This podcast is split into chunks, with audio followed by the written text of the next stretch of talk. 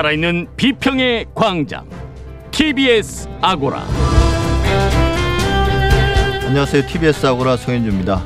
정경심 교수의 1심이 마무리됐습니다. 4년의 실형과 5억 원의 벌금. 미디어 광장에서는 지난해 9월부터 시작된 기소와 재판 과정 그리고 언론 보도를 정리해 보도록 하겠습니다.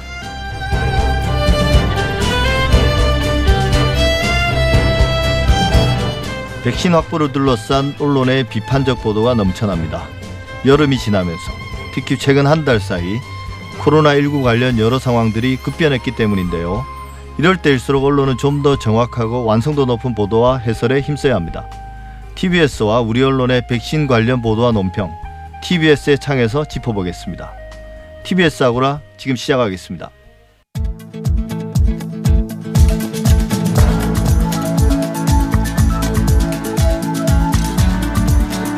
한 주간 주요 미디어 이슈를 살펴봅니다. 미디어 브리핑 정상근 기자와 함께합니다. 어서 오세요. 안녕하십니까? 예, 고위공직자 범죄수사처 공수처가 곧 출범할 예정인데요. 네네. 벌써부터 공수처 기자단 이야기가 나온다고 하던데요.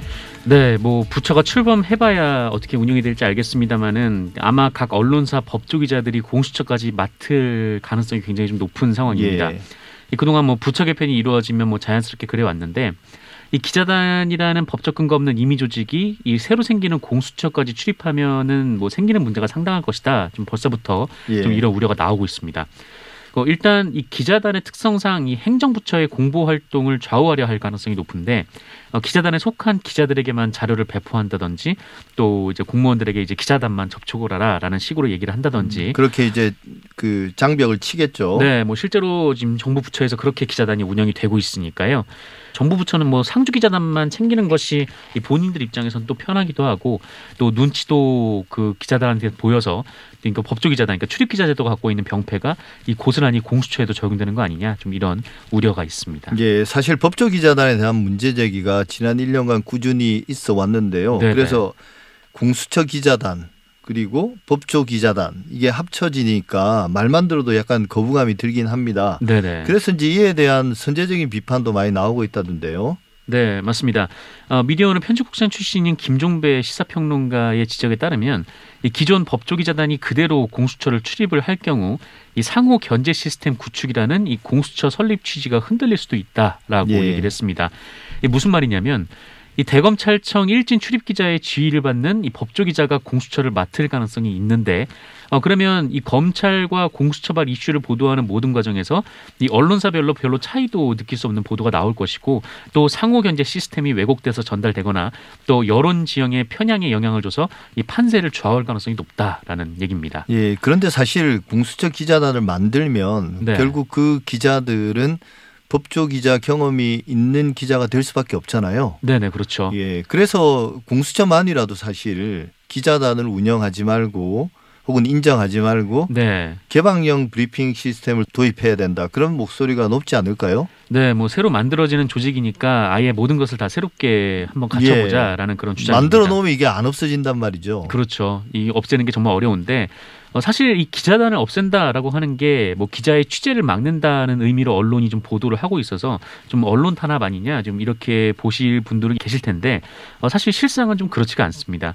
그러니까 지금은 이제 출입 기자단의 허락을 받은 매체만 출입 기자단에 가입을 하고 또 해당 부처를 취재를 할 수가 있는데 어, 기자단에 속하지 않은 기자들도 좀 자유롭게 오가면서 어, 해당 부처를 취재하도록 하자라는 게 이 개방형 브리핑제의 취지입니다. 그렇죠. 음, 지금은 이제 부처에 가도 이 출입 기자단에 속하지 않으면은 앉을 자리도 없거든요. 그러니까 세금으로 만들어진 행정부처 사무실을 어, 민간 기업 직원들이 이 기자실이란 이름으로 이 법적 근거 없이 독점하고 있는 상황인데 그게 이제 실제로는 정보를 제공하지 않는다는 게 가장 큰 문제 아닙니까? 맞습니다. 편의 문제도 편의 문제인데 뭐 정보 제공이 안 되는 뭐 그런 측면이 있는데 이게 보도 자료를 가서 이제 신청을 하더라도 기자단의 허락이 있어야 이 보도 자료를 보낼 수 있다라고 얘기하는 부처도 있는 등 이 기자단의 정보 독점 문제가 심각합니다. 뭐 그러다 보니까 이 출입이 안 되는 기자들 같은 경우에는 뭐 이렇게 보도 자료 하나도 좀 메일 서비스 하나도 이제 받아보기가 좀 어려운 것이 현실이고 이 취재를 하는데 굉장히 좀 어려움과 불편함을 겪어야 되는 그렇죠. 혹시. 질문이 있어도 기자단에게 문의하라 그러고 그런 일들이 계속 반복 왔습니다. 근데 공수처 준비단은 이런 여론에 대해서 어떤 입장을 가지고 있습니까? 뭐 아직 논의한 바 없다라는 입장인데요. 이 공수처 준비단 관계자가 이 미디어오늘과 인터뷰에서 뭐 아직 내부에서 논의한 적이 없다라면서 향후 출범 후에 공수처 출범 후에 구체적으로 결정된 사안이다 이렇게 얘기를 했다고 합니다. 예, 결정되는 과정에서 좀 여론의 힘을 모아야 되지 않을까 싶습니다. 네, 두 번째로 그 조 바이든 미국 대통령 당선인이 페이스북과 같은 그런 인터넷 플랫폼에 대해서 책임 강화를 요구할 계획이라고 하던데요. 네, 이 바이든 당선인은 통신 품위 유지법 230조 개정을 시사를 한바 있습니다. 아, 이 법이 무슨 내용이냐면 어, 유튜브나 페이스북 같은 그러니까 이용자들이 만드는 콘텐츠를 제공하는 플랫폼 이 사업자들이 예. 이 자사 해당 서비스 내의 콘텐츠에 어, 책임을 지지 않는다라는 내용입니다. 어 근데 바이든 당선인이 이 조항을 고쳐서 만약에 이제 유튜브 내에 콘텐츠가 문제가 있으면 그 유튜브에 또 이 페이스북 콘텐츠에 문제가 있으면 이 페이스북에 책임을 부과하겠다라는 건데요. 이 바이든 당선인은 지난 미국 대선 당시에 어, 페이스북이 이 통신품위 유지법 230조를 이용해서 이 부정선거 의혹 같은 이 가짜 뉴스 확산을 방조했다라며 해당 조항 개정을 적극 공언한 바가 있습니다. 예, 사실 이게 우리나라와 좀 직접적으로 관계가 되는 거는 그동안 그 우리나라뿐만 아니라 이제 유럽의 경우도 네네. 미국의 플랫폼 기업들 이제 혹은 콘텐츠 기업들이 어 상당히 많은 돈을 벌어가지만 그에 대한 책임을 지지 않는다. 그 일차적인 책임의 이제 가장 중요한 부분 중에 하나가 세금 문제인데요. 네, 이 맞습니다. 문제가 해결될 수 있는 단초는 되겠네요. 어 그렇습니다. 뭐 유튜브나 넷플릭스 같은 이 글로벌 OTT 플랫폼 업체 그리고 자국 통신사 간 망사용료 분쟁이 뭐 각국에서 심화되고 있는데, 그러니까 넷플릭스 같은 경우는 그 우리나라 통신망을 이용해서 사람들이 접속을 하잖아요. 예. 접속을 하고 또 넷플릭스에만 이용료를 내기 때문에 이 넷플릭스는 천문학적 요금을 그 돈을 벌고 있는 반면에 어, 정작 그 망을 까는데 이제 통신사들이 돈을 주지 않았습니까? 근데 그 망을 사용하는 사용료를 내지 않고 있다라는 것이죠.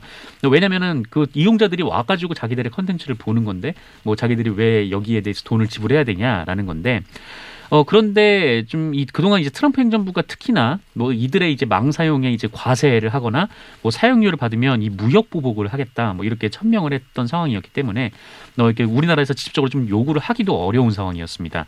어, 그런데 바이든 후보가 이 책임성을 강조하고 또 외교적으로는 다자주의 복귀를 천명하고 있어서 어, 좀 더 타협의 가능성이 커진 상황입니다. 예, 그 사실 그동안 미국 기업들은 이 사업자 대 사업자로서 사용료는 낼 수 있지만 이제 과세는 세금을 내는 것에 대해서는 극력 반대해 온 건 맞습니다. 네네. 그러니까 이 문제도 이제 당장 해결되지는 않겠지만 바이든 행정부가 조금 전향적으로 나서면 해결될 여지는 생긴 거죠. 근데 이제 더 직접적으로는 우리나라 포털 네. 이게 언론사 기사들을 유통하면서 편집은 이제 인공지능이 했다고 하는 등 그동안 이제 책임을 회피해 왔는데요. 네. 이런 행보가 우리나라 물론 우리가 꼭 미국을 따라 해야 될 필요는 없지만 전 세계적으로 추세로 간다면 어 포탈에게도 더 큰 압력이 될 건 자명하지 않습니까?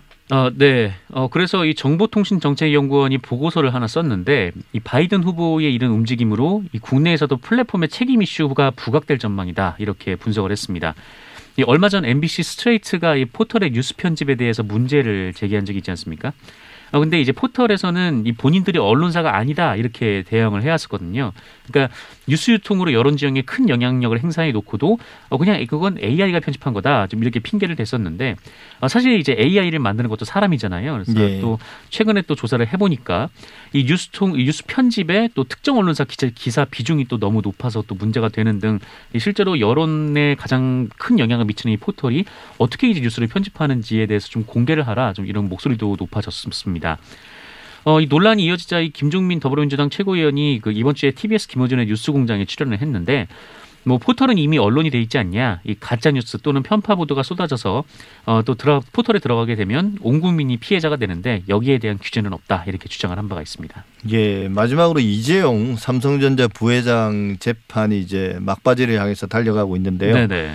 그 재판의 쟁점이 네. 사실 그동안 오랜 기간 재판을 거쳤고 대법원 판결까지 파기환송심이 나왔기 때문에 네. 어그 관련한 쟁점들은 거의 사실은 해소된 상황인데 그렇습니다. 새롭게 이제 삼성이 이 파기환송심을 준비하면서 내세운 게 준법감시위원회예요. 네. 이게 쟁점이 되고 있다고 그러던데요. 아, 네, 그렇습니다. 이, 말씀하신 대로 이 재판의 핵심은 그 이재용 삼성전자 부회장이 이 경영권 승계라는 목적을 위해서 이 박근혜 전 대통령과 최순실 씨 등의 뇌물을 줬는지 여부입니다. 어, 그런데 이 최근 이재용 부회장 재판에는 이 삼성의 준법감시위원회가 제대로 작동할 것이냐 아니냐 이거를 두고 지금 특검과 이재용 부회장 측이 다투고 있는데요. 이 준법감시위원회는 삼성이 불법 행위를 하지 못하도록 내부에서 견제하는 기관입니다.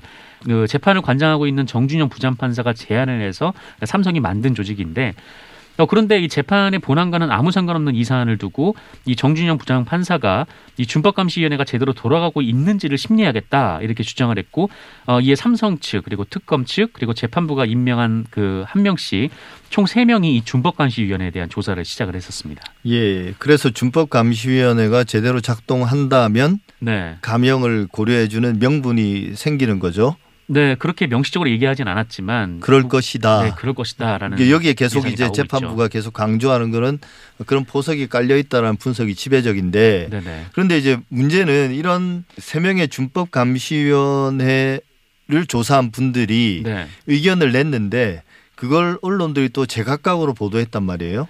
아, 네, 그렇습니다. 뭐 언론도 제각각으로 보도를 하고 또 특검 측하고 변호인 측의 주장도 같은 보고서를 놓고 엇갈리고 있는데 특검에서는 이 준법 감시위의 실효성 그리고 지속 가능성 모두 한계가 명확하다라면서 부정적으로 평가를 했습니다.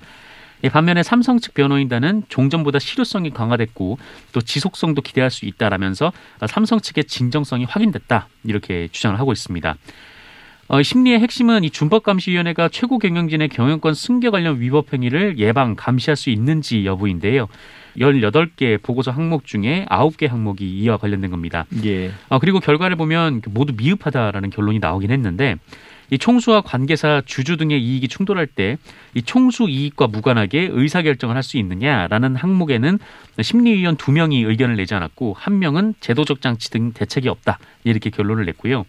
어, 그리고 경영권 승계 관련 위법의 재발을 방지하는 방안도 점검 대상이었는데 이 준법감시위원회는 그 위법 행위를 유형화해서 정리하거나 또 이에 따른 평가 점검 항목도 검토하지 않았다 이렇게 지적을 했습니다.